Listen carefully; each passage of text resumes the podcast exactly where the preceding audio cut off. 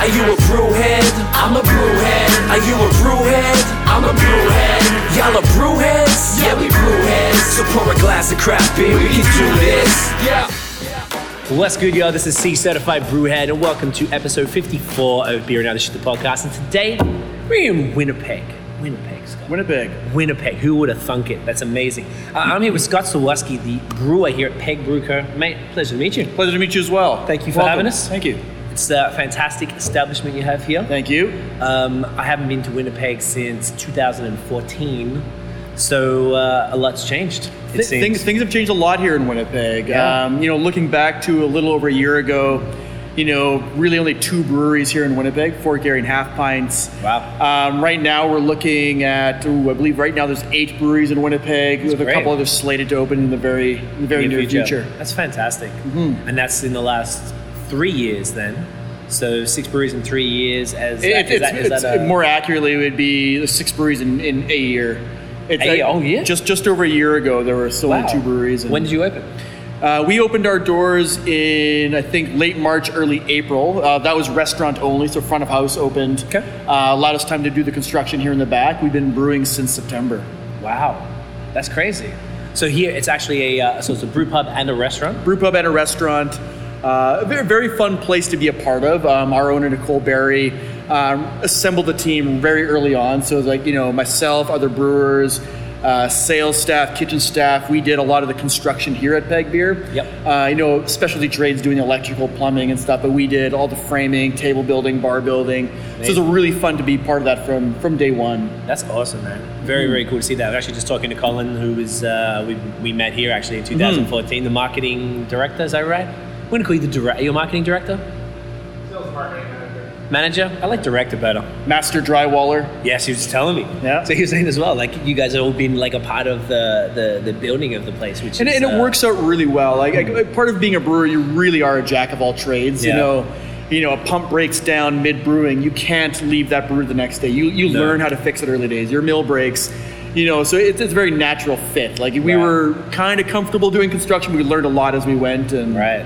So Makes it's you a kinda- very very natural fit. And Does it think it, it, it improves the um that not improves, but kind of like gives you more of a sense of ownership over the a place? sense of ownership and it just really kind of adds to our story Yeah. you know we all kind of met each other we all kind of knew each other to some degree and we all kind of we all wanted to be part of the team so much you know that we were willing to come you know go home covered in drywall dust Yeah. you know for months on end and you know working these long days just to be a part of it from day one and That's awesome, and, it, and it makes a difference in like the morale and the vibe of the the team, Mm-hmm. Absolutely, right? absolutely. That's awesome. You know, th- there's very much um, an atmosphere here where you know everyone's willing to jump in for each other. You know, people learning different rules of the job. You know, whether it's us jumping into the bar and learning how to do things, or you know, having a bar staff come in and like check the carbonation, like the pressure of our tank, it helps carbonate a beer if we want to move a beer out really quick, and That's you know, really awesome. trying to get everyone involved. And you know, th- there's been talk recently of servers wanting to learn the brewing process, so bringing people in on brew days and helping them contribute as well. That's and- awesome. So growing this the skill set within the team, so that, like, Absolutely.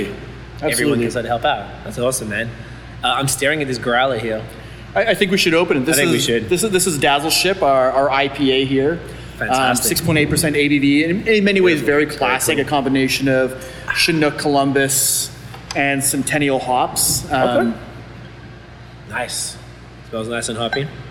Uh, how many beers do you guys have um, available? Like, or do you have like a regular rotation? Beautiful pour.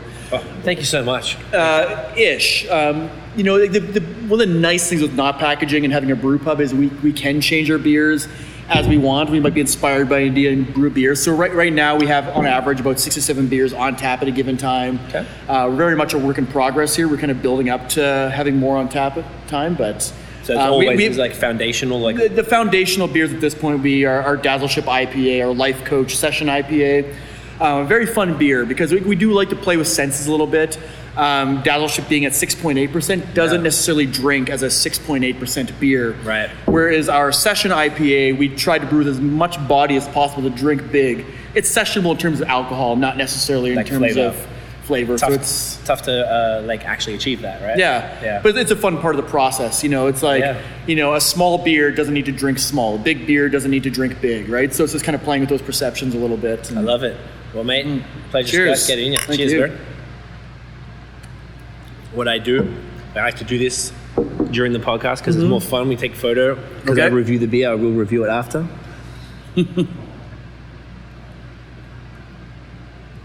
okay, so it's fuzzy. All right.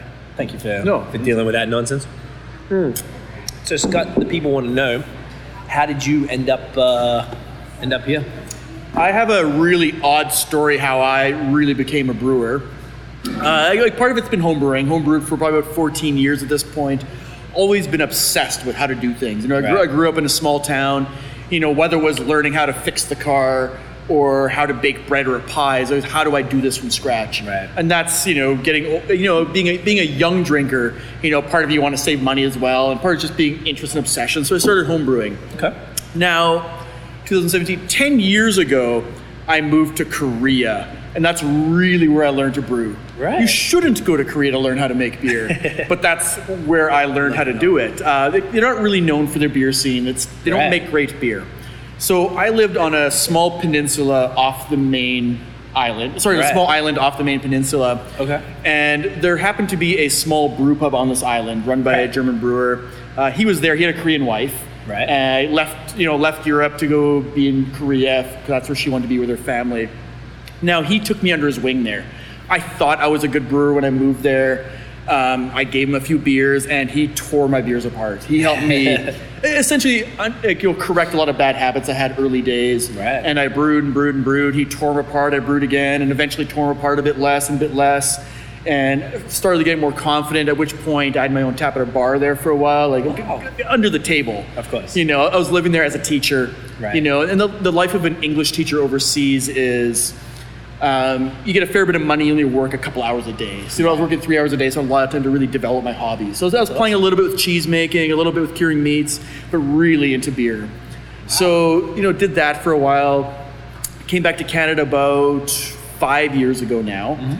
And at which point I started, you know, I, I did a bit of training through like the Siebel Institute, like just their kind of core program, you know, partially because, you know, bootlegging in Asia doesn't look great on the old resume if that's, if that's really what you want to get into. Right. So th- that's really how I, I got my start. You know, I was I wasn't really ever wasn't ever making money off beer there, but you know, kind of doubling costs so I could, you know, if every beer I provided somewhere, I could, you know, brew it for myself and my friends for free. So I could really Right. kind of afford to get that volume out and really kind of kind of practice the craft a little bit. It's amazing. So no So- formal training whatsoever. It was literally home brewing and home feedback brewing from and, a- and well yeah feedback but he he had a, a small like five hex system there so he let me brew on that and he kind of took me under his wing there so I, I did learn on his equipment a little bit that's as pretty well. cool. Like rather than just like the five gallon buckets, you got the five hex sort of like Yeah. a, a much larger like a pilot. Would that be considered a pilot system? Or is not that- not there uh, you know he was very much catering to other teachers living there so he had a it was a full setup for him but right. So is that equivalent? Is there any? These are much bigger. I'm th- th- these are much bigger as well like, these will hold up to up to 18 hectoliters so like a third of the size of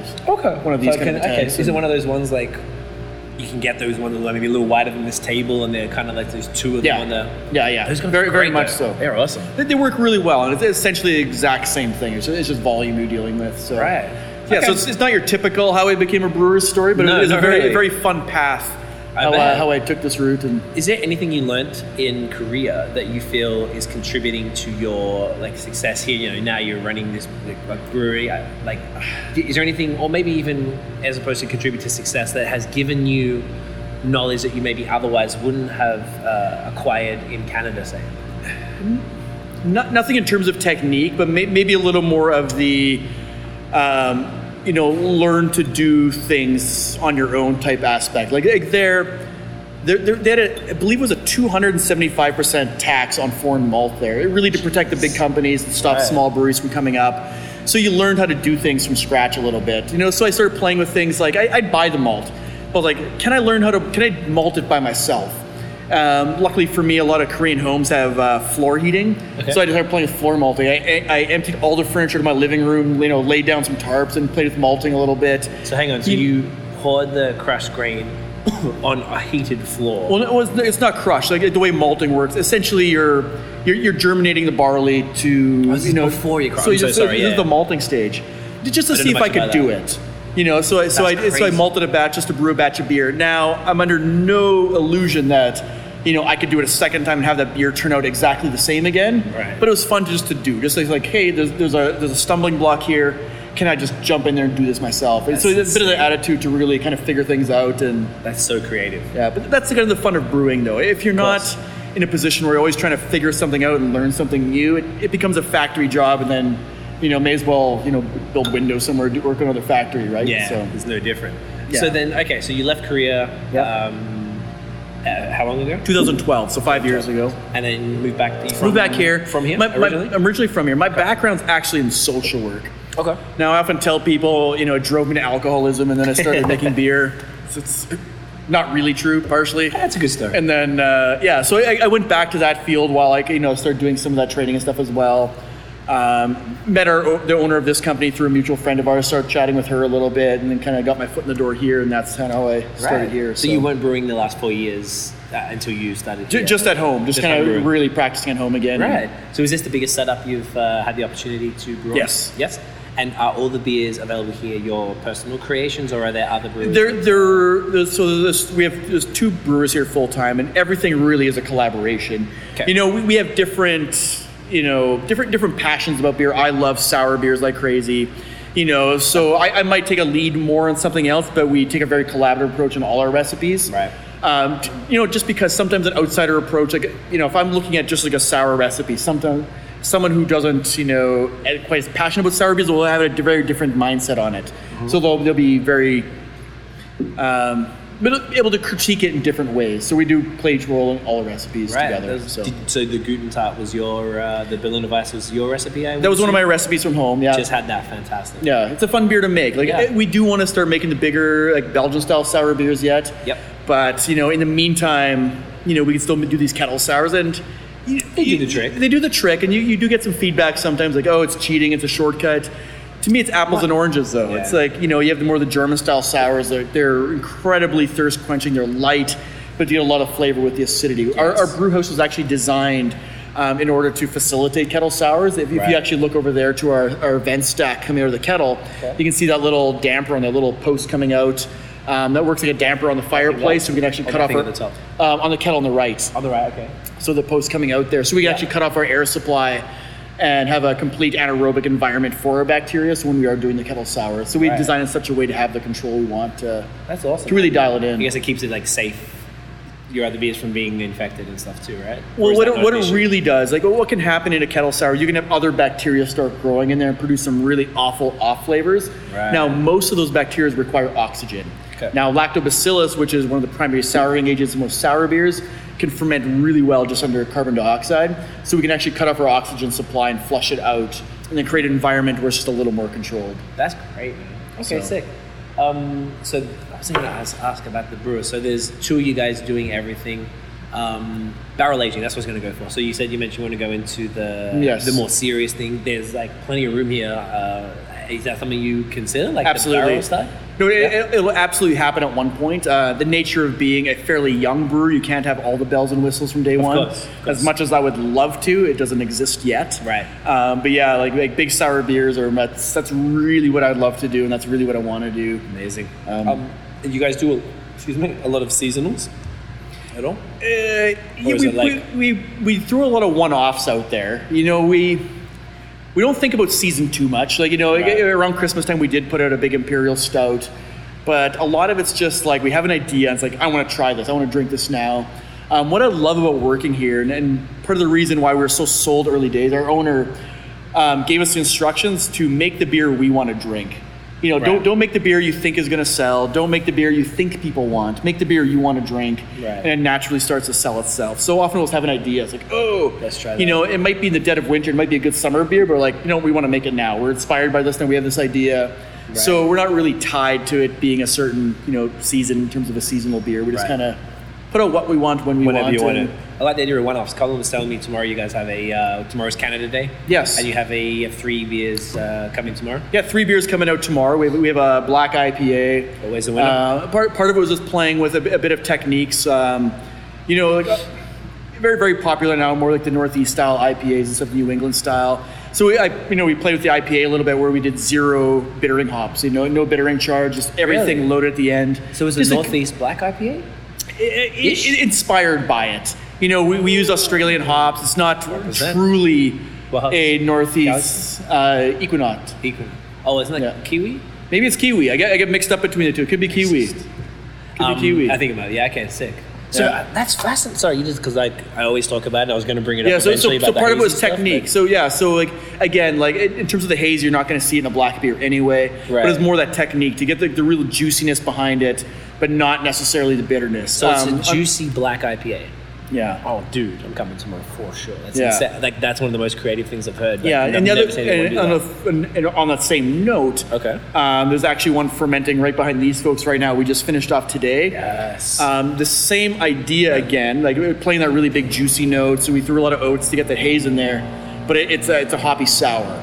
So to try and get like the the juicy, big, fruity aroma, but again, no bitterness, but a bit of acidity there. Because like I really find the acidity. You think cooking, you know, acidity is helps flavors pop out. Salt helps flavors pop out. Right. So I find a flaw with a lot of beers that have a bit of um, a bit of fruit in there. Like I think like with hops as well, you know, a touch of acidity can help things just really pop. And it's just really trying to find that balance. You know, sour and bitter clash. They don't work well together, but if you can Right. find that balance where it can get the acidity in there, but the big juiciness. Yeah. That's kind of what we're going for right It's now as well to amazing. try and balance those out. was it a dry hop sour? Is that what you said? Sorry. Uh, well, we threw it in the whirlpool. So we, we actually Okay. cooled down, uh, brought it below the bittering range in a big whirlpool, threw a bunch of hops in there. Um, we will be awesome. doing one without the whirlpool and dry hopping next. It's just really dial in the technique to figure out where it is, where this beer, where it lies. So, That's sick. And there was a third.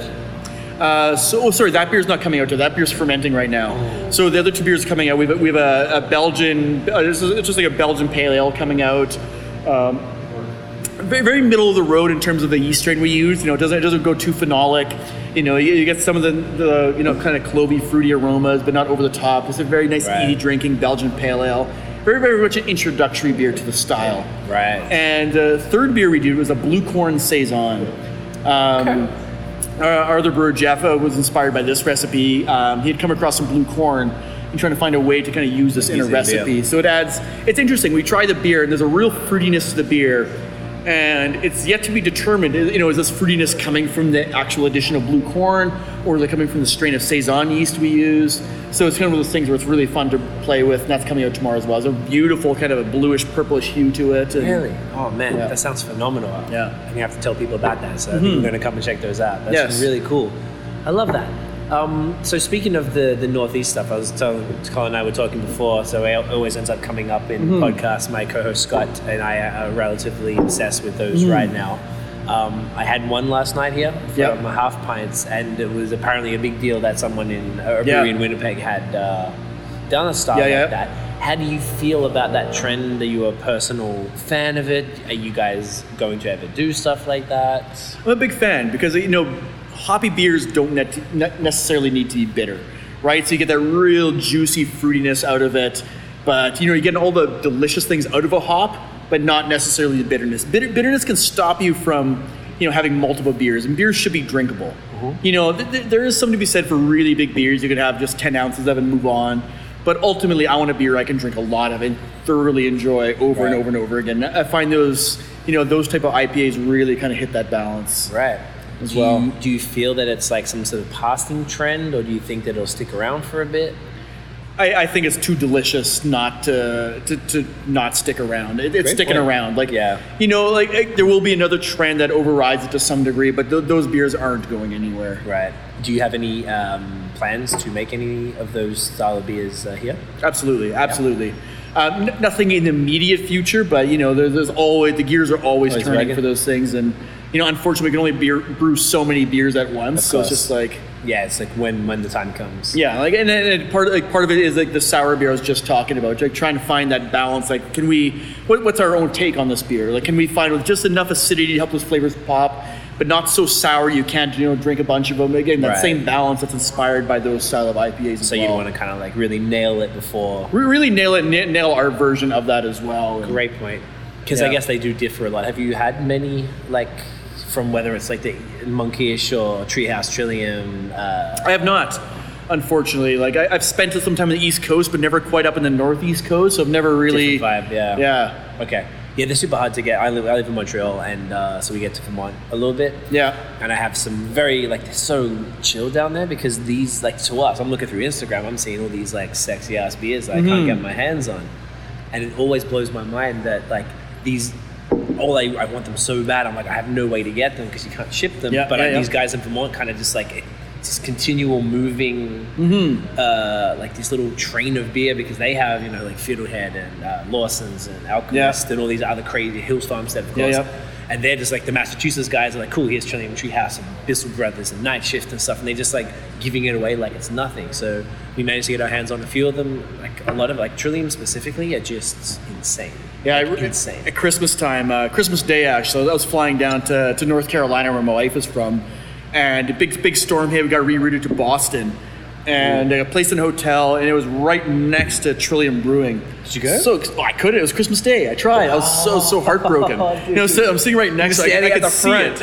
it, and I was like, That's you know, it was torture. it was it was Christmas. It was Christmas Eve at night. We flew in. You know, we had you know half a day there the next day, and clearly they weren't going to be open. I'm just sitting there looking at it. It was, you know, it's kind of heartbroken by it. And- actually like uh, torture. Yep. I couldn't handle Like on the flip side, I got to go to North Carolina, where you know they have an outstanding beer scene as well, like arguably one of the Yes. best in the U.S. as well. So it was, you know, there was a, a That's a- that's a beautiful bright silver side. lining. Yes. So let's talk about that. Um, we were just briefly talking Yeah. before. So Asheville is uh, like a city I'm reading the most about as far as um, an up and coming Ash- city. Asheville's an outstanding city. You know, a very very small city, but you know you have the likes of New Belgium, Sierra Nevada, Oscar Blues, White Labs. You know the Big East Propagating Company. And they all brew out all, there, se- right? Hmm. all setting up second facilities in Asheville. Why is that? Do you think? Um, it's it's it's part part of its distribution. They all they all want East Of course. Coast distribution. Uh, part of it's like that mountain water and that vibe in the town, right? It's just like it's a real university town. Good point. Um, just a lot a lot of it available there. Especially for Oscar Blues, like Colorado, and then uh, yeah. I didn't know it was mountains and stuff. Yeah, it's, it's right in the Appalachian Mountains, right? So it's, it's beautiful, beautiful country there. Ah. Makes a lot of sense. Mm-hmm. Um, like last time I was there, I believe there were 20, 26, 27 breweries within city limits. You know, you, you can't s- you can't walk half a block without stumbling across a brewery. That's You know, crazy. they're just there's everywhere down there, and Right. So, on the somewhat controversial side, and Mm-hmm. we were both briefly talking about this, I haven't had Wicked Weed yet. Um, if you guys don't know, they were bought out probably two months ago, maybe by Yep. uh, AB InBev.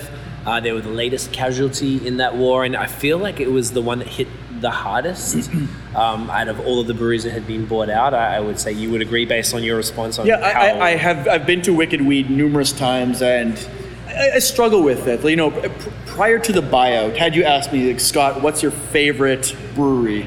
I would have said Wicked Weed. You Right. know, their their souring program is bar none. You know, like, th- there's you know there's Cascade, there's Brewery, Jester King. They they put out great beers. But to me, you know, the, the Wicked Weed, they had a second facility called the Funkatorium, and Yeah. it just blew me away the things they could do. And, th- and then I hear of the buyout from AB InBev. How'd you and, feel? And, and I'm, I'm torn because like part of it is, you know, you can argue they're a sellout, you know, because you know, there's a lot of things these big corporations do that hurt small businesses like us. Yes. On the flip Proactively side, do that, yeah. and on the flip side of that, you know, if you're if you're a brewery that's been around for five years and someone's offering you, you know, I, I don't know what the buyout cost was, but presumably hundreds of millions of dollars highly likely. how do you how do you turn that down? Like, can, can you turn that down? Like, would you? Like, it's, it'd be very different. I, I imagine with our owner here, you know, she's like she's like you know, super super advocate for local business and fighting and having laws changed, you know, and like really likes to, you know, push things forward. But if someone comes by and offers hundreds of millions of dollars, would I? You know, be upset with her for taking that deal? Absolutely not. Because how do you how do you not do that? Yes. You know, it's, it's, it's easy to be upset with them on the other side of things, but if you're the one handed that check, so are you I, gonna yeah, what are you going to do? And I, I, so I struggle with it. It's Right. a very, very much a bittersweet thing. Yes. So on that note, so Yeah. th- I've thought about this and I've spoken to other beer nerds Mm-hmm. like ourselves who ha- are ex- extremely passionate uh, um, about you know keeping craft independent, as I guess we all are. Yeah. Um, if I think the problem lies not in the fact that they were bought out, but who they were bought by. Mm-hmm. So if it was a private equity firm, like does that make a difference? If it was like I think Duvel owns Yeah. Mm-hmm. a family of breweries, they're not trying to proactively squash the like change the laws and lobby against Yeah, yeah, yeah. things to like you were saying that trying to ruin craft beer and trying to. Uh, um, well, one example, we were in the airport yesterday in Montreal, Yeah. and I was looking at the thing, and they had uh, Blue Moon, Creemore, um, uh, Goose Island, uh, Granville Island, and then Coors, Budweiser. And I was like, Tiff, my girlfriend, I was like, look at that. I'm like, what does that look like? Someone would walk in there, go, man, look at all the beers they got, and it's all the same owner. and that's Absolutely. exactly what they're trying to do by misleading consumers, right? And by so misleading them on one side, get in on an industry that they know that the macro stuff is slowly dying, and they're like, all right, we got to own craft and you know, I mean, there's a lot of people who don't care who it's owned by, it. but then, then on top of that, then they're trying to do the, the legal stuff. So Well- then, what, who who buys it? I think matters. I mean, Do you have any Absolute- thoughts on like absolutely where your who, money who comes? buys it definitely does because it, there's you know the the capitalist side of things where you know a big company's buying it to profit then there's the other side of things where it's beyond just capitalism it's just well i guess it's pure capitalism but they're really trying to squash you know everyone else at their benefit which Yes. which is which is really shitty Really. you know and they, they get to a point where they're buying up you know homebrew operations you know like northern brewer acquisition right Right. uh, when they bought that. It was, it was probably the I don't know if it's the largest homebrew supplier in the U.S. or one of the largest anyway. So explain that. What, what so is that? Nor- Northern Brew- Northern Brewer is a homebrew supply store. They they sup- you know supply ingredients, equipment to home brewers, I read about primarily online. Also purchased by AB, AB InBev with I think within the year. Now it's a means of you know there'll always be consumers who are like I'm not going to go to Wicked Weed because you know they sold out to AB InBev. Now AB InBev is still going to make a profit off those people because they're going to be buying. You know they're selling ingredients to some of these really small breweries, other home brewers now. So like, Right. well, so they're really going in. It's like, well, we can't profit off you from beer sales, so we're going to profit off you guys from ingredients now. So they're finding Jesus. other ways to kind of sneak their way and then in. they buy the media. Yeah. like they own like that October blog apparently. Yeah. um, like or at least an investment firm. That's, excuse they, me, they have, owned by and they them. have fi- their fingers are in there at this point as Excuse me. well. which is that's crazy. I never actually thought about that. Yeah, the homebrew side. That's evil, man. yeah. So they're, Like- they're they're coming at it from all all sides. Like it really. is important not to give them our money though. Like when you really put it like that, like they're really trying to get. Like I understand their business, and we, I'm an Yeah. entrepreneur, we're business people. I get it. Like so I feel the same way. Like how can you be mad versus like how Yeah. dare you? But like I still feel that there's nothing wrong with selling if you're selling to like, like if if half pints blew up so heavy and we're like, hey, we'll buy you guys. and Yeah. Just putting a local context, and you're like, you know what? They're gonna offer you all this money. You worked your ass off for years. Why Mm-hmm. not sell it? But just not the devil. I don't Yeah, know. yeah. I don't No, know. I, I feel the same way. It's just like it's one of those hard things where if you're in their shoes, it's hard to argue. Uh, it'll be really interesting. Like in, in November, I'll be heading back to North Carolina. Nice. You know, Jealous. ho- hopefully time to get into Ash. My, my wife's family's from Raleigh, which is you know a three-hour Yes. drive from. Um, it is- again, Raleigh's tons of great breweries as well, but you know Asheville's that big scene. And I get there, will I go to Wicked Weed? Probably. You know, Okay, part, part that of was it. my Is, part, question. part of it is Excuse me. the sour beer, like I, I'm obsessed with their sours. The sour beers coming out now would have been brewed a year or two ago, prior to this at this point. So it's still OG And it'll, be- it'll wicked be- weed. yeah, and it'll, it'll be interesting to see where the changes though. I, I'd like I'd like to try these beers and then go back, you know, a year or two later again, and see is there an actual change in quality. Do you think there would be? More than likely. They, they say there won't be. It's the same ownership running everything. Their, their goal is it, it should, those red flags. I was back there at Christmas time, and you know clearly this was all in the works already. You know these things don't happen overnight. And I was talking. It was one, one of the. I actually believe it was one of the owners, and he was saying within five years they're going to be the second largest sour producer in the U.S. behind New Belgium. And I was like, wow, that's bold. That's impressive. Like they really have plans in place. I, n- I never would have thought. So you know, didn't and- even, and- like- no, it would have crossed my mind because like there's such reason. They, they seem That's like crazy, such reasonable, like honorable people. Like, hey, we're doing this. Like, they do all these like collabs with people. Everyone like looks up to Wicked Weed. Yeah. But then all of a sudden, it was it was AB InBev who bought them, and it's just it's shocking. You know, it's just like I wonder why. I just I'd love to like ask them like why. Yeah. Why them? though? Yeah. Like why like the owner? Like why why did you take that money from those people? Like I understand you want to cash in, but you know what that means. Like if you st- the especially people- when you're so successful already, right? It's just I like mean, they're like I agree, whatever. Like you can get more success. I, under- that's a good point. Yeah. Like they're already making good money, but then you know, like how they, they they must understand that by taking that money, they're pushed away. I mean, maybe it's such a minimal portion of clientele Mm-hmm. that there's like, whatever, bro. I'm going to get the other 300 million people who don't know who we are yeah, and probably international distribution. I'm sure we'll see their stuff up here. Mm. And then, then the question is, I don't want to buy it, but I want to try it. And that, I- that's a, that's always a tough part because you know I, I would buy it to try it. I, I hate it, it's, it's a weird It's you know like, balance there ah. because I don't want to, no, because I know where. What but I'm I probably doing. will. right? It's just because like I sit there and it's like, oh, did they did they pull it off? Are they still doing this? Hmm. because you, need to know if just it's like- kind of. There's a few other breweries. I was talking to someone yesterday about it, and I know that there's certain breweries that were bought out. They're not the same. Like some in Vancouver, some in uh, Toronto. You probably know who I'm talking yeah, yeah, about. absolutely. I don't want to talk about, bad about anyone because some of their stuff is still great, but Yeah. like I know there's a difference between now and and like two years ago. And I was one. I always wonder. Like I don't know as much about the American. I haven't had like from Malaysian or Ten Barrel Yeah. or any of those other guys or Golden Road or whatever. Yep. Um, but I wonder if they will, like, because it's such, it's so esteemed. Like by selling, you're not just getting money. Like you're actually going to ruin the business. What, 'cause I'm- it's what not I'm gonna be- really curious more than anything, like I, I, I here's what I was here's my prediction. break it You down. know, we'll break it down. So like Wicked Weed, there- there's two sides to the brewery. You have the Wicked Weed where they're pr- they're producing IPAs, say like, like any other brewery. Then they have the Funkatorium where they're putting down the sours. Right. Now they won't touch that. I, I think the regular side of the brewery that's it, it'll I think it's gonna get watered down to some degree, you know, in, order- in order to kind of put it out, you know, across the country and possibly further. just by scaling, not, not on the- purpose. in- yeah, in terms of the s- souring side of things, you know, when I was still there in Christmas, they were still sampling every barrel monthly because it's a real art of blending. Right. You know, it's not just a matter of taking a quick sample because they give the best example there of how to do like of beers. So regular beers, bre- you know, brewed with Saccharomyces, you know, brewer's yeast. And they- they compare that to like a dog. You know, you give it, give it a good home, give it good food, treat it right. It generally does what it should do sour beers are like a cat. You know, you treat it well, feed it, give it a good home, still it does whatever the fuck it wants. right? And so you get to this point where you have all these barrels, they're all doing different things. You still need someone there who can blend them and do Right. a good job of blending it. Otherwise, it's done for. Yeah, and not anyone can do that. Right. You know, and they seem to have that. You know, so that's what I'm really curious about. Will that change, or how, to what degree will that change? And your curiosity is going to keep you purchasing. Un until things go south. And you know, when you do, if, it you're like, gets, uh, if it gets to a point where they're still putting out quality beers, you know, it's one of those things where I hate the idea of buying it, but I probably will if it's that good. You know, so it's fair. like Do you have I'm skeptical, Skeptical. Okay.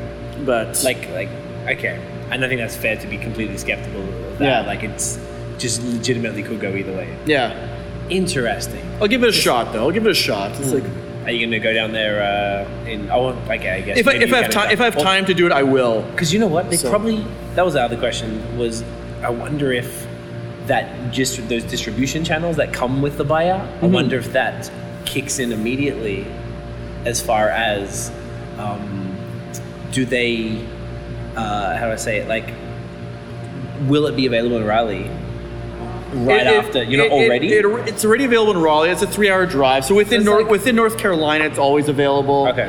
Generally, only in Asheville, but you find it in pockets. so do you think Uh, it'll they'll- be wider, ava- wi- more widely available elsewhere in North Carolina, at the very least, after in the next five months or whatever? Not yet. They, they still Takes I a think- while, eh? well, they, well, they need to increase production to increase, you know, distribution, right? Good so, point. So, they need this to is increase that first before they can really push out. Like, slow scaling. yeah. So, so they, they, they appear in areas where they do collaborations, you know, like like the Jester Kings and stuff like that. So you'd be able to find you know joint stuff. I think in those areas where they collaborate, but. Right. So, yeah, ju- I guess we talked about that before. Like, you know, Jester King and Rare Barrel didn't uh, respond too Yeah, uh, positively to Mm-hmm. the buyout. So, I mean, uh, it's going to be interesting. I think that's one I just hadn't seen such a. it's such a interesting because like response. one of, one of my favorite beers I had was a collaboration between Jester King and Wicked Weed. They brewed a grisette together, and it was interesting because I'd never really had a grisette before, and I tried. I fell in love with this beer because it was, you know, very much like a like a saison. They, you know, they're very similar origins, kind of a thing. However, there was just a splash of acidity in this beer again. And when you have that Just enough. splash of acidity, all these other flavors start popping out. Like think cooking, add a bit of lemon juice, flavors pop out. Add a bit of salt, flavors pop out. You know, same thing in this beer. Really light, easy drinking beer, but like so much going on because of it. And uh, yeah, I'll be sad because that beer will probably never exist again. No, no, But, not even uh, probably. Like, it definitely won't exist again. But it it gives us inspiration to. Well, let's do it. I think then. they, I We'll think do it they here then. actually took them off the. Oh, that's not a bad Yeah. idea. Okay. So, if Yeah. you guys do. Speaking of that, do you guys do collabs? Not yet.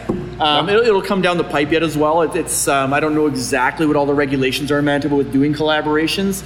Uh, part of the reason is like we, we have a, a full restaurant brewery attached here. We can carry whatever beer we want. Right. A lot of the breweries in Winnipeg are production facilities with a tasting room. they can only carry their own beers. Hmm. Right. So if we were to do a collaboration Oh, we just here, have to be pouring out of here. yeah, so we'd have to pour it out here. However, if we did it with someone at their brewery, we could buy them back at retail prices Hmm. Oh, that's cool. as well. So there, there are That ways sounds to like kind of about work it. around it, and Okay, and uh, so let's talk about that. How do you feel about the Winnipeg scene now? Uh, it's up and coming. I still feel like we're you know very much behind. Yeah, have have some more here. I'm following. yeah, I following got you, behind bro. Hey, don't worry. It's been you've had a long day. Yeah, I've been making root I, beer. pr- I all day. appreciate it. Hey, Um, problem. it- it's a Gotcha. long time coming in Winnipeg. You know, it's it's like like I said, a year ago there was really only two breweries. We're up to eight now, and eh, eh, people are loving it. You know, up, up until we were able to kind of record this in the back here, I was busy doing tours. We have people Yeah, are really it's taking great. excitement in this. Yeah. and you know we do free public tours every Monday night, and.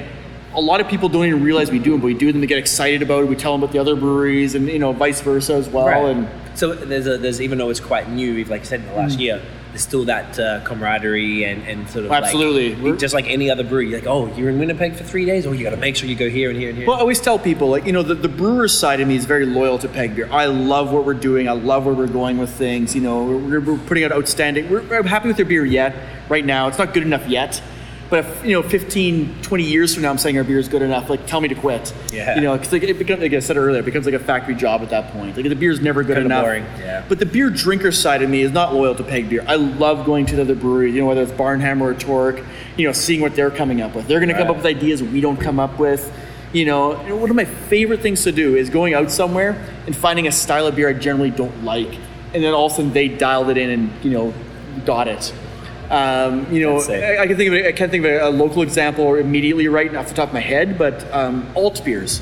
I generally don't like alt beers. They- They, Hmm. Okay. kind of produce kind of malty sweet. I have zero sweet that I don't like them. But uh, Driftwood Brewery out of BC put out this Crooked Coast alt Great. beer. Okay. It, was, it was a great alt. I loved it. It was like, oh, someone can pull off this beer that I love. right. Um, And so that was like. and then that's what I love about the other breweries. Like they'll have different ideas, and they might brew a style of beer that, you know, we wouldn't necessarily brew here because we like, ah, we don't like that style too much. Right. But then they dial in and like, oh shit, like that's they they did it. They found a way to make this beer really good. So it's really fun to go around, and we definitely do like Right, send right. like you know different customers off to the other breweries as well. And Okay, so it's, a, it's really cool like that. So when you were saying that uh, we don't like it, so was that you and there was a Jeff, the other Jeff, the brewer? brewer, yeah. So it was just you two, you guys like. Well, we have a very much a team approach here. and We're very fortunate here. So there's there's two of us in the like two brewers in the back and a production manager. Um, he's got an outstanding palate. You know, we have Colin, our sales team, who knows beer inside and out. Yes, he Uh, does. We know we have a kitchen like that makes outstanding food. And here's here's the beauty of this. Wow, I can you attest to know, that. You know, they know how to taste things. You know, and some sometimes they don't necessarily understand the whole brewing process as well as we do. But we have a very you know interesting um, response to our beers. So we can bring a beer to them like, what do you taste? What do you notice in this? Right. And they'll give us a very much response like, oh, I didn't notice this before. I didn't pick this out. So we have very much a team approach here, where you know the beer really goes through, you know, the gauntlet here before it actually makes it onto our taps here as well, because we have so many people critiquing it as well, and so many people great. who Mm-hmm. like beers and different styles of beers that. You know, and, and everyone's opinion is equally valid. Mm-hmm. You know, whether, whether it's a server who's just learning how to make beer again because they're going to look at things very differently than what we would look at. Right. So So say if uh, someone like Colin, Yeah. who also, by the way, Colin has a podcast called Pub Chat. Where can they find that? Pubchatpodcast.com. Check it out. I was on there in 2014. It was a great episode. Uh, anyway, make sure to check it out. Um, if, if say Colin come up with a an idea for a beer and he brought it to you, how would like is that something that is available to the entire staff? that someone Abs- could do? absolutely and highly encouraged. Okay. You know, it's a, like, actually this dazzle ship we're drinking right now. This is our production manager. He he he's been in the brewing industry for many years, but had never physically made a beer before. So he kind of talked about what he wanted. We helped him put the Hmm. recipe together. He got in there and brewed it. You know, we kind of walked him through it. Um, our servers have been talking about you know, the participating in a process. So one thing we asked them is like, what kind, what, what interests you? What kind of beer would you like to do? Now, if it's a far out there idea, we might throw it on a, on a bit of a test system to brew a smaller batch of it. But if it's an idea, you know, of a pretty a, a beer we've done before, we might just jump in and do 1,800 liters of it and help them develop the recipe. Right. You know, the more people we can really buy into the process, you know, it, it- the better it does for the business as a whole, right? You know, if the servers are really into the beer, that beer automatically moves. Right. You know, so it's just like a matter of it, it- the, the other They'll side of the sell it, equation yeah. is like it's fun to make beer, but the beer has to sell in order for us to be able to make beer, right? So it's a double equation as well. So bit of a circle. Okay, Mm-hmm. that's really cool. That's good that sort of everyone can kind of like participate in that process and suggest new styles Mm-hmm. Yeah. and different things like that. So you guys are really, uh, uh, I guess, unique in the sense you have like that fantastic kitchen. There's a huge big, um, uh, what's it called, pizza oven and Yeah. stuff. We just had the flatbread; it was amazing. You had charcuterie plate over there.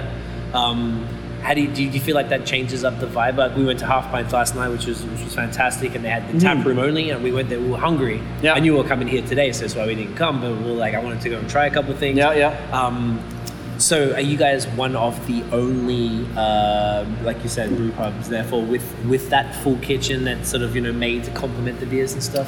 Uh, Hmm. no, right, right now there's a couple others that have just opened. There's Brazen Hall and One Great City, which just opened a week ago, two weeks ago as well. They have a full restaurant attached as well. Okay.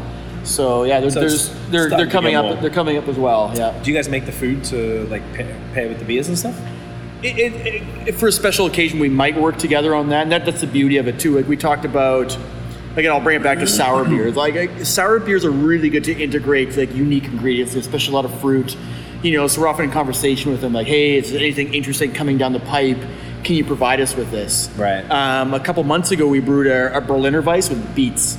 It's one of those ideas Wow. where, like, we're pretty sure this is a good idea, so we're, we're like, but we, Could we're not go either 100% certain, so let's do this. So, you know, a lot of our advice came from our chef. You know, was we had the brewing, it was outstanding. Wow. It's interesting how the, the, the sweetness and the fruitiness of the, of the beets with the acidity, it, it kind of presented as raspberries, but kind of this unique, un, almost un, unidentifiable, un- unidentifiable type aroma as well, because it's just a Hmm. unique take on beets. Um, yeah, we sold that keg, I think, in a night as well. Like, it's pretty close. Yeah. Like, it's, it was an outstanding beer. And it's just like, and the interesting part of this beer was we brewed regular process, threw beets into the mash tun, brought it to a boil. We lost all the beautiful color from beets. And we're like, oh, that's part of the beer, the beautiful red color. What do we do? So we grabbed Aaron, our chef, and it's like, Aaron, what happened? We lost all our color.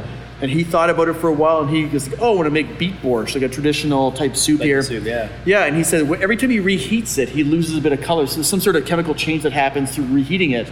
Right. So with the vigorous boil of brewing, we lost all its color. Now, thankfully for us, um, one of our di- one of our snacks in this kitchen is uh, pickled eggs.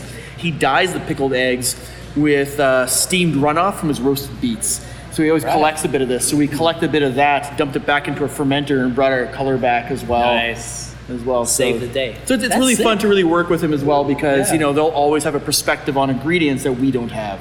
Right. So That's really cool. I think that's definitely a huge benefit. Then. and we, we go back and forth like with our Berliner Weiss. Like he's done a couple really interesting things with it. He he actually turned our Berliner Weiss into a vinegar and use it for certain things. So expose it to air, which is you know horrendous in terms of like the quality of a beer. Right. But great if you want to make a vinegar. So he made a uh, we kept calling it the Berliner, so the Berliner Weiss vinegar. root of vinegar, and he made some Great. fermented potatoes. Put us uh, put it over top of it. He made a pie with it. Right. You know, you think of a lemon meringue pie, right? You have the the acidity, the sweetness. So he used the Berliner Weiss vinegar to make a pie with. It was so amazing. it blew me away how good it was. And recently, an ice a frozen yogurt, the same Wow. thing as well. The same stuff Yeah. with vinegar. Yep. Jeez. See, that's cool. But but a natural vinegar he again he brewed with like made from our beer, took it back, ferment, re-fermented it, and then that's fantastic. yeah. So it's really fun to kind of work together. He'll have ideas based on us, and vice versa. We kind of go back and forth and. That's super cool, Hmm. man. I think that's really like the core of the craft of what, what this is all about, really. To be Hmm. We really egg level each other creative. on, and yeah. yeah, You need that team, so I guess you've got the right people here. absolutely. I, I'm- do everything. yeah, yeah. I'm Very fortunate here with, with the team we do have, and yeah. That's fantastic, man. So I was thinking, so okay, so we're out on the East Coast. I've been recently uh, started trading beers with uh, friends on the West Coast. Mm-hmm. I kind of almost wish I didn't because I didn't realize how s- amazing Vancouver beers are. So Yeah, now yeah. I'm stressing out trying to get the latest releases, just like I am trying to get some out in Toronto and yeah, Montreal. yeah, yeah. So, being that you guys are dead in the middle of the country, how do you think that impacts the type of beers you make, or just in general, like whether just whatever it is that you do, um, with how you operate the business and how you sort of present everything, and you know, being that you sort of like maybe there's not an identity in Winnipeg just We're- yet I, th- I compared think to we're. the I rest? Hmm. think that the, the identity is being developed as we speak. Um, a flaw we have here in Winnipeg, uh, I shouldn't say a flaw, but a, a downside here is like you know it's only in the last you know few years that you know all these great craft beers have been making their way into Manitoba. Like, the beer scene was dismal here for a long time. Whether it was Right. like lack of breweries, but it was also lack of craft beer in our liquor stores. So it's really only up and coming now. So it's And if, if I had to pick a positive out of this, is that we're forced to create our own identity to some degree. Right. You know, it's just like like it'll be interesting to see what happens over the next five to ten years to see what what pinpoints Manitoba as a Manitoba type beer. Right. So it, it's hard to say exactly where things are going at this point. Everyone seems to be have different passions in different areas where they're going with things. Um, it's, a, it's a very much a province that's learning how to how to enjoy beer. Right. You know, it's like it's, it's fun doing the festivals. It's fun seeing people come in here and like, oh, the restaurant, like, oh, you make your own beer here. Sometimes we don't even realize we walk through the process and they had no idea. And then we tell them what the other breweries in Winnipeg, like, oh, What the hell, You know, right. we didn't even we knew we thought there were two. You know, Right. and then we walk through the whole process. So, I think the Manitoba identity is it's it's a you know process in the making. Does it have a direction that's sort of somewhat identifiable yet? Or it's I, I don't still think I don't too think early? so. It's, it's too early. Like I Yeah. said, we're, we're, we're barely a year into everyone really coming in. So Okay. Do you see it going any particular direction? Not even the, the palette, but just do you see the scene maybe getting as big as some of these other cities, whether it's Van or Montreal, Toronto, even Eh, Ottawa and Halifax is starting I, to sh- I explode sure now? hope I sure hope so. Like Winnipeg in particular has an outstanding food scene. It's, it's- it's a real hidden gem here. Um, you know, we're fortunate enough to have people of many different ethnicities here. And this, is like, this is like whether, whether it's you know restaurants from those areas or just like fine dining, it really exists in Winnipeg. So I'm really hoping that the beer scene really kind of follows that and really just like you know, we, we don't want half-ass beer here. It's like I really hope like, everyone really kind of steps up and like you know puts us on the map as a world-class brewery. And I, I guess it's right. one of those things where it's, it's really time will tell. You know, the attitudes there at this point. You know, from the from the consumer side of things and from the brewer side of things. You know, we meet with the other brewers. You know, they're equally excited to be embarking on this. So Right. it's So yeah. you're seeing that sort of like passion, that pride, absolutely, absolutely, really come transcend, like coming through in the, the beer stuff. yeah, absolutely. Did you guys uh, attend the uh, Canadian Brewing Awards? Um, no, is that something that you guys? it was something that'll happen Too down early? the road. It's just too early for That- us. I've heard that from a few people. Yeah. That thought we were we were there, and it was uh, interesting. It's like BC just like took it all. It's crazy. Yeah. Like so, I was just curious to see like whether that was because some breweries that's not even important to them at all. Yeah, just uh, a couple weekends ago, we had the Flatlanders Beer Festival in Manitoba. Ah, Colin was talking. And yes. it, it's one of those things that's really come off the ground the last couple of years as well. Initially, it was one of those things where a lot of beers were there, but it's like, ugh, those are all beers that are already available here. It's like, why bother Right. going? You know, unless your end game is just to get drunk, but then just go to a It's bar. like, yeah. But, you know, you fast forward to now, or excuse me here, um, I'm, uh, Lots of- beer's, lots of beer's beer getting to me today. here. so, it's, you know, there's so many local breweries now, Yeah.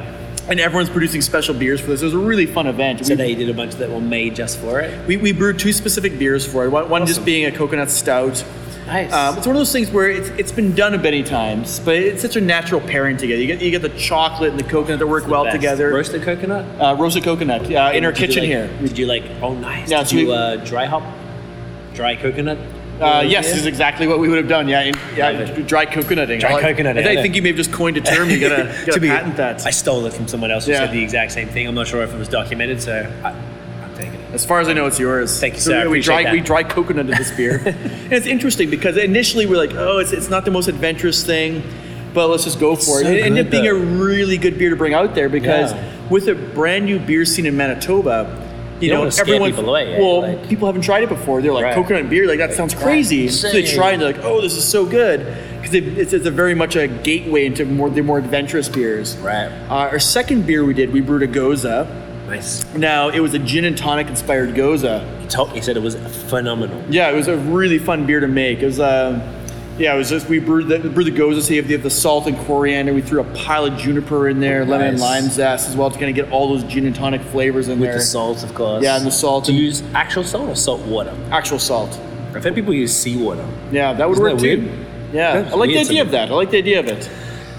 You bring it to a Some boil of that- anyway, you're sterilizing Yeah, it. It's like it's like eating whatever. oysters. Low tide. It tastes, it tastes like high tide. Low tide, high tide. I don't know how it tastes, but ah, same thing. it's it's, it's a fun part of the process. That's a though. good It's point. like Okay. Um, and it- that went well, then right? This beer was again really inspired by uh, an Evil Twin beer I had. Nice, Now, Evil Twin are great. Evil Twin's great. I've had some awful Evil Twin beers over the past, and I think some of it was just age. Like I got buying them at the wrong place, wrong Yeah. time. Now I f my sister-in-law found this beer, and it to me it sounded so gimmicky. I refused to buy it. It was a Berliner Weiss brewed with strawberries and olives.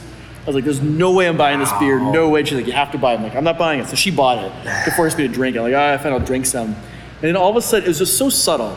You know, like the strawberries added a subtle fruitiness to it. Like had you not told me, I would have noticed. You Right. tell me it's there, I pick it up. And the olives added it's just this saltiness to it, like a subtle That was it, saltiness, just a bit of salt? savory. And also, I started thinking, I was thinking martini right away. It's like gin martini, and that's what really triggered this idea for this, you know, gin and tonic goes, or maybe pushing it more like a martini yet eventually. So it's just like one of those beers. Again, one of those beers where like, oh, I don't want to try it. Someone forced me to try. I'm like, oh, someone did But it this. was Like, it's a good, weird yeah. gimmicky thing, and uh, oh, I thought it was weird and gimmicky, but it was actually was really good. phenomenal. And that's what triggered this idea for the gin and Right. tonic style goza. And did you try the martini beer as well, or did it just go straight to gin and We'll tonic? do that yet. To Yeah. be- To, be determined. Okay. Yeah. We kind of That's push cool. it there as well.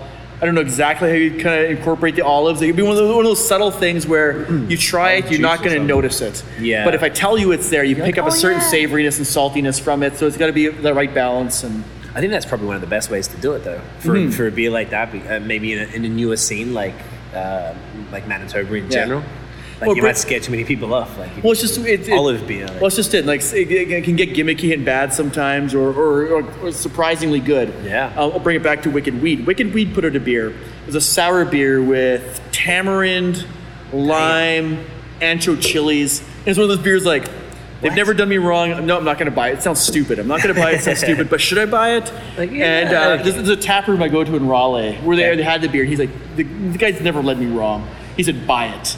And I was like, all right, fine, I'll buy it. Brought it back here and it blew me away. Yeah? You know, like the ancho chilies. You know, they, they always have this real What are they leather ancho chilies. It's used a lot in Mexico, Mexican food. okay, I don't think I've It has a very, they're not overly spicy. It has almost like a leathery, tobacco They're often dried uh, type, type flavors to it. It just works so well with, with the with the Brettanomyces in the beer.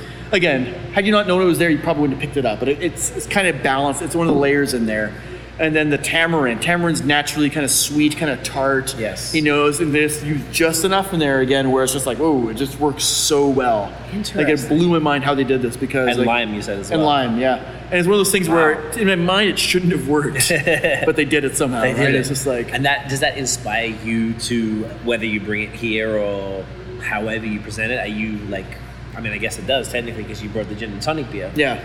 Is that something that you could, you know, you might have these crazy beers from wherever, and are you able to channel that into something more than a, a festival beer? That's something. Oh, abs- absolutely. Like, Yeah. like, part of it is like s- sometimes it's very difficult to scale those beers just because of the, the quantity and the oddity of some of the And the ingredients money, too. involved, Yeah. and the, and the and yeah, the financial aspect as well. It's like You don't par- want part to be of at a part of it in early days. It's it's that's always part of the challenge. But as, as you expand, you can start like you know getting a bit of bit of, bit of a bigger test system Yeah. and finding ways to do it. There's always a way to do something on a big scale. You know, Right. like like oh, I'll, I'll throw that Wicked Weed beer out there, the Evil Twin beer. You know, that beer didn't just go out, you know, in that one city. It went out, you know, Everywhere, right. everywhere, right? So they, they found a way to do it. There's a way to do it. And it, part of what I like about, we talked earlier about all those um, Northeast breweries, you know, like the Al- Alchemist and stuff like that. They're, they're, they're world class beers Yes. coming out of a very small state. Yes. You know, there's It's no reason crazy. why, you Like know, 57 breweries in Vermont. well, that's just it. And there's no reason why we can't do that here in Winnipeg, whether whether it's us or one of the other local breweries.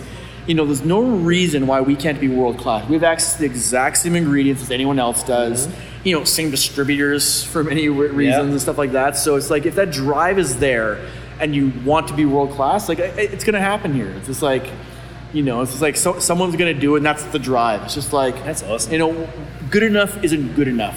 You know, you can make a mediocre beer, you will sell the shit out of it, you know, and people will buy it. But why, you know, it's a, it's a miserable life in the, in the working environment if that's what you're doing. Yeah.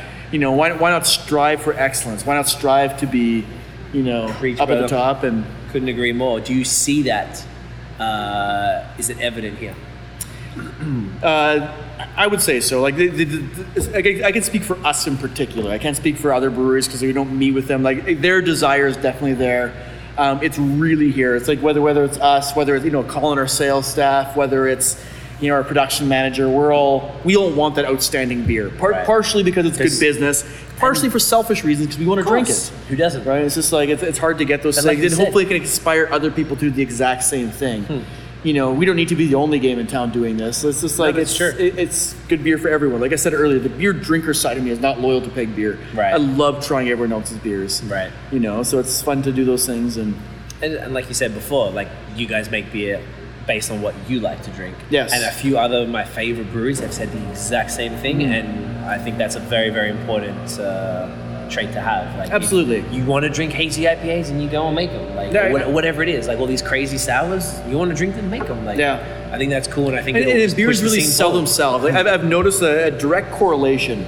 You know, we, we have the whole restaurant front of house here, and depending on what server's working, different beers sell different nights. You know, because if it's their favorite beer, that beer moves. You Right. know, because pe- people get addicted to like their passion. Like, you know, the, like, they'll talk about a beer, and to some degree, you can almost convince. Pe- I don't want to say convince people to like a beer, but they automatically will look at a beer very differently because this person spoke so highly of it. Right. You know, so depending on which which server is even working, different beers move at different rates, different nights, and you know. That's So if you have a whole team of people that passionate about the beer, and love it that much, the beer just kind of you know Moves moves, right itself. out. So you don't need, you don't need to look at it in such a like what do you think will sell against what do you want to drink, what do Right. you what do you love to drink, and That's cool. I yeah, think that's natural, and that's the way it should be. yeah, That's sick, man. So we have a segment that we're Okay. going to move on to. I, we like to call it the lightning round. It has often been called the molasses round. Mm-hmm. Uh, some people do take quite some time to answer the question. So basically, it's supposed to be a bunch of rapid fire questions. Yeah. Uh, but you can expand the answers if you like. Uh, first one: What is your guilty pleasure beer? So that would be a beer you are somewhat embarrassed to tell another fellow beer nerd that you enjoy drinking. Labatt fifty. That's uh, my co-host one as well. Yeah, That- it's, it's good. It's like common. if, if I'm at a if I'm at a bar where there's zero craft beer, to me it's the top of the bottom of the barrel. if that makes any sense, right? It's just like you know, it, it's it's an ale. There's a bit of the fruity aroma. There's a touch of hop character to it. Like that. Like, that's just my, enough. Just enough. That's my go-to beer. If I gotta go somewhere and that's what there That's what is, they I'll, got? I'll be more than happy to drink Labatt 50. I honestly haven't had it in so long, but it's the of this question, like it's the number one answer Yeah. by far. So clearly, it's a uh, respectable. There's enough something beer. there to it. Like there's, there's Yeah. definitely some character to it. It's not, not a beer I desire to make ourselves. of course. but um, you know there's a there's a time and a place for it it's a very important thing. yeah and it's interesting how certain beers like i'll, I'll tell like, another story going back to north carolina my Yeah. father-in-law doesn't really drink Okay. you know great i love the guy to bits you know but he he wants to fit in once in a while and kind of get along so i went down there you know last summer late late summer early fall and he went to pick up some beers so him and i could have a beer together on the patio he, pick, he picked up michelob ultra no not a beer i'm going to go choose to buy by myself no, sir. but I spent, you know, 12 hours traveling. I arrived there. It was almost 40 degrees, 100% humidity. So you're like- my God, did that beer go down well. you know, I slammed that one, then a second. You know, it's, And it's you like, weren't that mad at it. it's it's like McDonald's. McDonald's isn't a great burger, but it has its place. You know what you know what you're getting. 4 in- a.m.. You know it for it. You know what you know what you're getting into. It can meet a certain need at certain times, right? It's just like. So um, Michelob Ultra is the McDonald's of beers, basically. Yeah, well, I don't want to go that far. It's just like I'll I'll go that little bat fifty maybe. There's a craving more there, so but we went a bit too yeah. far. That went too far. A little too far in that one. That's a but- good point. But that was one of my most satisfying beers in my life. That's You know, actually it's one of my inter- questions here. Yeah, So- that was probably one of the most satisfying beers in my life. Not the one- necessarily the most enjoyable, but in terms of satisfying, my god, did that meet a need at do that it, point. Hit Hmm. that right. Hit the nail on the head. Yeah. Mm. So then the, the complete flip side of that, what beer would you decline under any circumstances? Oh boy, that's a tricky one. So if you went to a, usually what we say, if you went to a barbecue and you did not bring your own beers, which is highly unlikely. Yeah, yeah, yeah. And the host was like, hey, Scott, uh, how about this? And you might be like, "Ah, you got any water? I, I don't think there's any beer I would decline. a- Assuming it's not like horribly infect, infected or something Yeah, like no, it's that. all completely fresh, but- I, I wouldn't decline anything. Like, but to some degree, I don't like to shit on people who like a certain beer. Like, like, like uh, someone's drinking a bunch of MGD or something. It's like, I, I, I you talk to the whole McDonald's thing. I know what I'm getting into at that point. It's not the beer of choice for me, but I'm not gonna sit there and like. It, to some degree, it's insulting. Someone offers me a beer oh, I don't like that beer. I'm not going to turn it down. So I wouldn't do that. That's- you know, that's a I, good I would point. enjoy it for what it is, but use it as a you know as a ground down the road. Like, hey, you know, try this beer we made, or Instead. try a beer someone else made. Yeah. You know, we don't make any lagers here just because of the time frame, but Torque makes a you know nice lager, so maybe I would introduce them to that beer. Instead hey, of- this, this is a beer up, so you can use it as a bridge to kind of you know Bring them bring, into the bring good other stuff. people into it. But I don't know if there's any one beer that's so bad I couldn't drink it. What if, you know? have you ever had like a, like I had a bad experience on PBR, so I would never drink a PBR. It, it, due to that bad experience, due or- to the bad experience. Yeah, Like last time I came, here- oh no, it wasn't that. It was the time before that. We were just on tour when I do music, so we're on tour Yeah. one time, and all of us this first night we just drank PBR. Then the next day we had to get up early and get in a van and Yeah. drive, and we were all like, uh, and it completely ruined the next few shows for me. Yeah. and um, I just never forgot it, and I just I can't even look at it. so it's more more exper- experiential than rather than the product itself. even though the product itself is trash, I was still like sometimes you go to a venue and part of the thing when you're performing is they only have that beer, That's like all they have, hipster yeah. ass bars, right? Yeah, yeah. And I was like, fine, whatever. I just I would normally have like not always happily drank anything, Yeah. but sometimes you don't have a choice. But yeah, so because of that experience, and I guess that potentially could be what I would be suggesting. But if you don't have any of those, then much respect. That's Not good. with beer. Like, like, I could speak differently for tequila or soju, the Korean alcohol. Yes, I they know have, that. I have some bad, bad memories of those, but Different game. Different game. Much respect. So then, what is your favorite beer style overall? So this sometimes lends itself to like go to, like you know, if you went to a store, what would you look for first? ooh, I have to divide this one in two. Um, like my, my all-time favorite style are sour beers, but sour beers don't meet that need of um, that, that satisfying thirst quench you get with beers as well. Like, it's more of a sipping, enjoyable beer. So I'll always gravitate if, if I'm just talking pure enjoyment. It's sour beers. I love the big Anytime. Belgian style sour beers. But you know, if my I want to drink like five or six beers, you know, I, am not necessarily going to drink that because part of it being outside, it's summer, you want to have that. So then I- I'm probably going to go for the IPAs. Mm-hmm. I'm, a, I'm also a sucker for like more of the kettle sour, so you're getting the acidity, the thirst quenching. That's a tough one. It is a tough one. Eh? But if I'm just like a pure enjoyment, I'm gonna go for the sours. Sour is going to be the go-to. Yeah. I feel like yeah, when when you're a sour person, like you're a sour person. Yeah, Like, yeah. Mm-hmm. It's like one or the other, like love or hate. Uh, opposite, least favorite.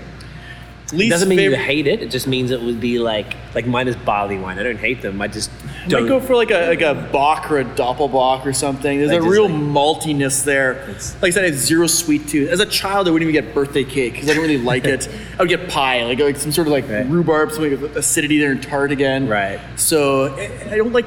Yeah, if I had to pick one, like a Bach or a Doppelbock. I mean, like- Interesting. Yeah. Okay. That's a good one because they. But yeah, but barley wines too. It's like it's. They're like, it- great, I- but- uh, I'll, I'll happily try them. The big Belgian beers, like the big boozy ones, I always try Like them. Appre- Quetzal or whatever. appreciate them for what they are. I'll never gravitate toward them myself, though. Excuse me. I also feel it's to do with um, those ones like the ABV. Sometimes like an eleven percent stout, they're cool, but you can have like this much and any more, you you're kind of done for. Like, unless it just, unless like, you're calling. oh, you're that's, a that's beast, baby. You're a beast. eh? big Eleven percent stouts. stouts. You're This just is baby. knocking them back, eh? Video all the time. Yeah. Ten fifty is a serious ass. beer. Yeah. Great. Damn. All right. Gangster, Colin. Um, desert island beer.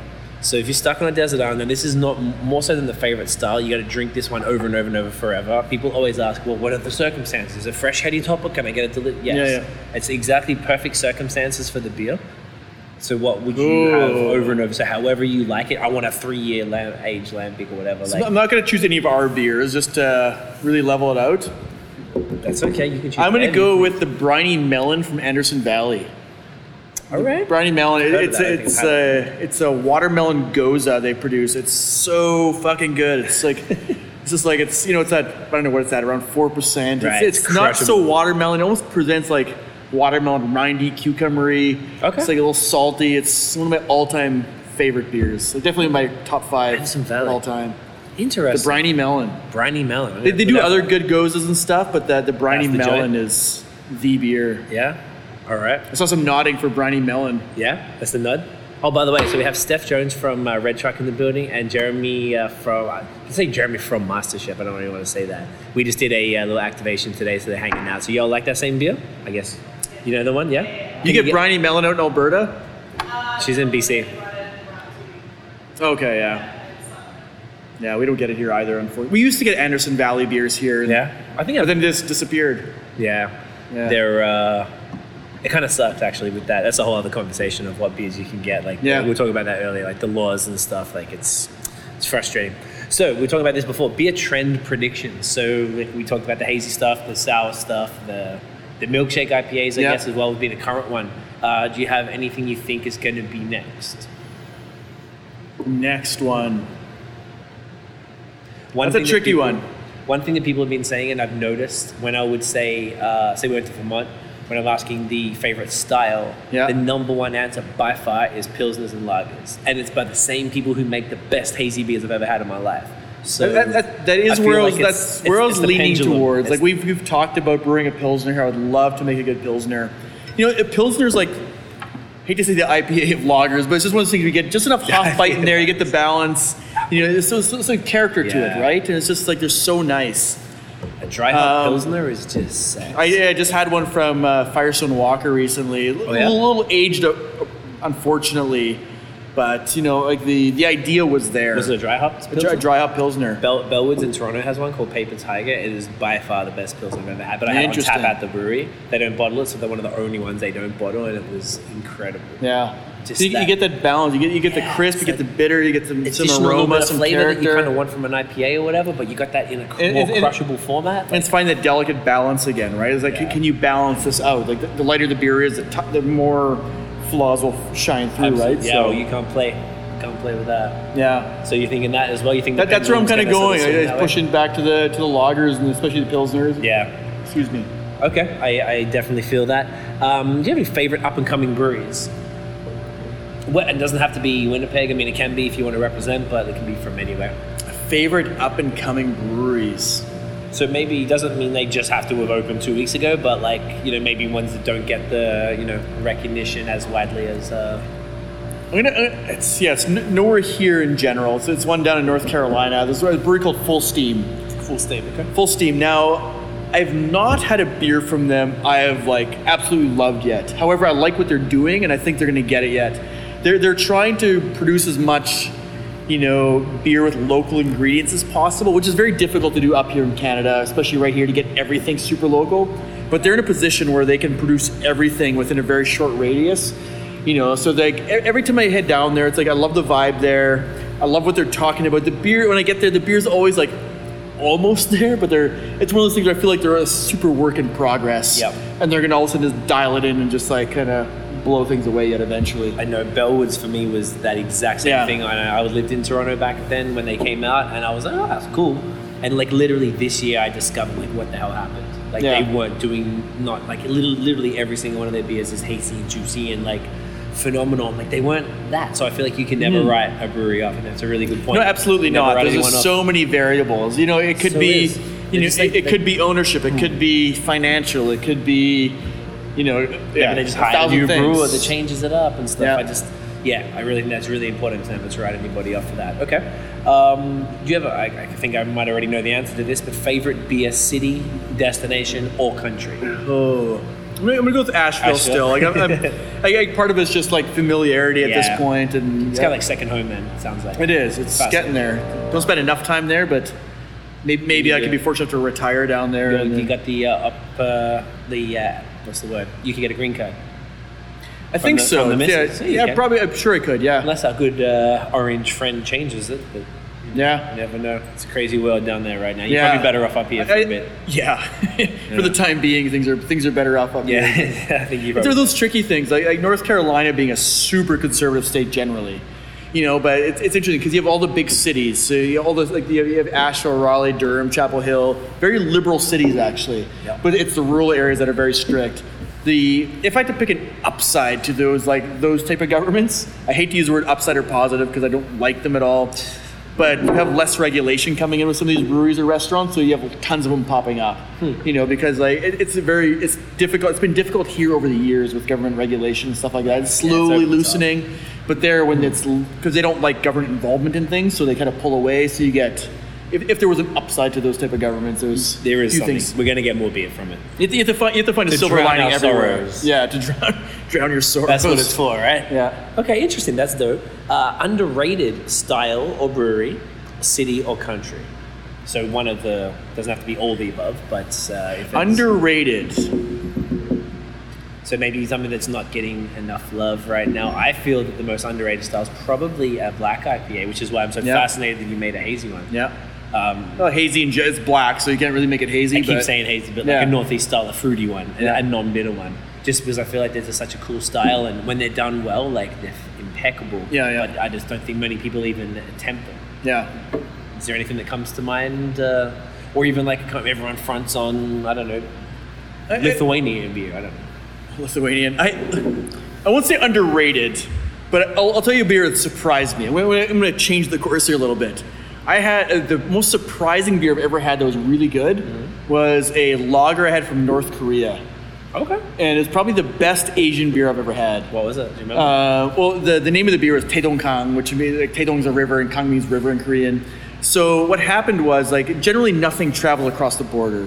Um, at the time, my wife was kind of in the a- area Border, North and South. Nor- North and South Korea. She was in the demilitarized zone, and there some Ah, things I make it heard about across that. there a little bit. Yeah, yeah, yeah. And they have a beer there that's just like it, it just made it across. She brought it to me. I was like, oh, I'm expecting some real solventy, acetone type beer. I tried. I'm like, holy shit, this is really good. Like we talked about really good pilsners. They have that balance Yes. it had that. I was like, what, what, what happened here? So I looked into it. Now I'm not hundred. I'm I'm taking some liberties with the story. I don't know exactly what happened, but it's true-ish. I don't know all the details. But essentially, what happened was a lot of times in Asia, they try and mimic things. Like, like hey, we can figure out how to do this. We'll learn how to do it ourselves. You- Right. You can get some good products. Sometimes not. Um, what they did in North Korea is, I think, like Kim Jong Il, that whole family, they went to a boarding school in Switzerland. okay. Now they there was a brewery that had a beer they loved. I don't know if it was in Switzerland or in England, somewhere in Europe they loved. They purchased the brewery, and this is how the story goes. Well, I don't know how That's much true. truth there is. They purchased the brewery brick by brick, and the brewery move it over to Pyongyang, reassemble it with the brewery, and like here, make us beer. So he started making the beer, teaching them to make beer, and that's how Right. this brewery started. And it was surprisingly good. I still I still have the North Korean beer bottle at home, and You kept it? That's Yeah. awesome. That is pretty random. A North Korean beer bottle? yeah, I, I don't think they're up and coming or uh, underrated maybe. Underrated. Well, that was the question. That There we was the go. question. Perhaps- underrated. Perhaps underrated. North Korean beer. If they don't blow up Underrated. the world, let's drink their stuff. I'm down for it. Yeah. Um, I think you kind of answered this before, but best beer you ever drank in your life is that the Michelin, or is do you have a better? No, I, I would, Th- th- This, answer to this question is almost entirely circumstantial. In what you said before was exactly what most people say, and it's just I was on a boat on this river and it was hard, and I just was yeah. fishing and I that, drank that was the beer. most satisfying. All be- But it if was your the best. best. best beer ever, oh, I don't know. Might have to bring it back to Wicked Wheat again. Like like the Dark Bring it Angel, back. the, the, the sour stout they do is just mind blowing. Man, you're killing so me with good this. and- I have to get my hands on some. Yeah. I really do. I Before mean, you uh, can feel good about you know anything coming out now would have been brewed prior to acquisition, so so get it, even get though it now. They get the money. It just they didn't make At it. least you know they didn't make it. Like you can, it's like That's- that's- guilty, not guilty pleasure, but you know. That kind of like makes it okay for now. For Okay. now. I like that. Then I'm not sure if it's too similar to the desert island one, but we always say death row beer or meal beer. Yeah, yeah, So yeah. like the final beer. That's a bit morbid, but I'm okay with it. I like your attitude. Yeah. Always positive, Scott. Yeah, yeah. Always positive. Death gonna fill Row up your, uh, beer. glass So, while yeah, we're fill leaving. fill my Do I beer. need while a I couple think more about questions this. to I go? gotta, I gotta So my one, I don't know. I would like my sort of favorite beer probably of all time would still have to be Hetty Topper. Um, See, I- I'm, I'm torn in the sense like if, if I'm on death row and I'm getting a final beer, do, do I go pure enjoyment or do I go so boozy I'm gonna numb my senses a little bit before I go into the electric chair? I feel like it could be uh, a bit of both. Bit of both. That's tricky. So I'm trying to think what I had for Death Row beer. Someone asked me, and I think I, I was kind of like boring and said Heady again. I don't know why. I know there's better beers than Heady. Yeah. But like, maybe I probably would. I might. I'd take a Cullen on. I'd or I'd do one of those like. Uh, uh, like those crazy ass. I don't know. I had that McKellar Black that was like seventeen percent. Yeah, yeah, yeah. There's, there's bigger ones. You know, uh, Utopias is what twenty eight or something. Yeah, But it's not a beer. I don't it's a enjoy brandy. Utopia though. It's, it's fun to try it when people it's have it. brandy. Like, yeah, That's it is. That's all it is. yeah. Um, What would I that's probably do? not a bad idea. Do you have some sort of like crazy boozy stout or something like insane that you're just like ah? I might, might just go for some crazy big stupid like you know brew dog beer. It's just gonna Just numb me numb a your little tongue a bit, bit. and I can I can go into it not thinking about too much. Is there a meal pairing with that? Maybe you uh, Ooh, a meal like pairing. a, a flatbread from Peg Beer Co. No, I wouldn't think too much about the pairing on this one. No. May- Maybe some like Korean fried chicken or some. Okay. Yeah. Nothing from North Korea specifically. Is it No, North I, Korean. I, I don't know how they do fried chicken in North Korea. I've never never had their fried Never chicken, had it, but but their beer's okay. their beer's great. That was actually a really good I answer. shouldn't say though, North great, but Korea. yeah, Well, like they, it was solid enough to. surprisingly good. That was the question. Yeah. so. Okay. Uh, favorite style to brew. Ooh. Let me go back to the sours again. There- There's that real unpredictability there, and then enticement. So you brew the beer, and then you have to wait. You know, it's like you know, Like six, not even kettle, I'm six, yeah, like big sours. Like so you proper you're sour, proper yeah. sours. So you're talking six, eight months before you start seeing some character. then you get to that point where it's like, Right. oh, it's Do I delicious. stop it now? Oh, is Do it, I that's add just it. Is, is it. fruits? is it going to keep going? Do I?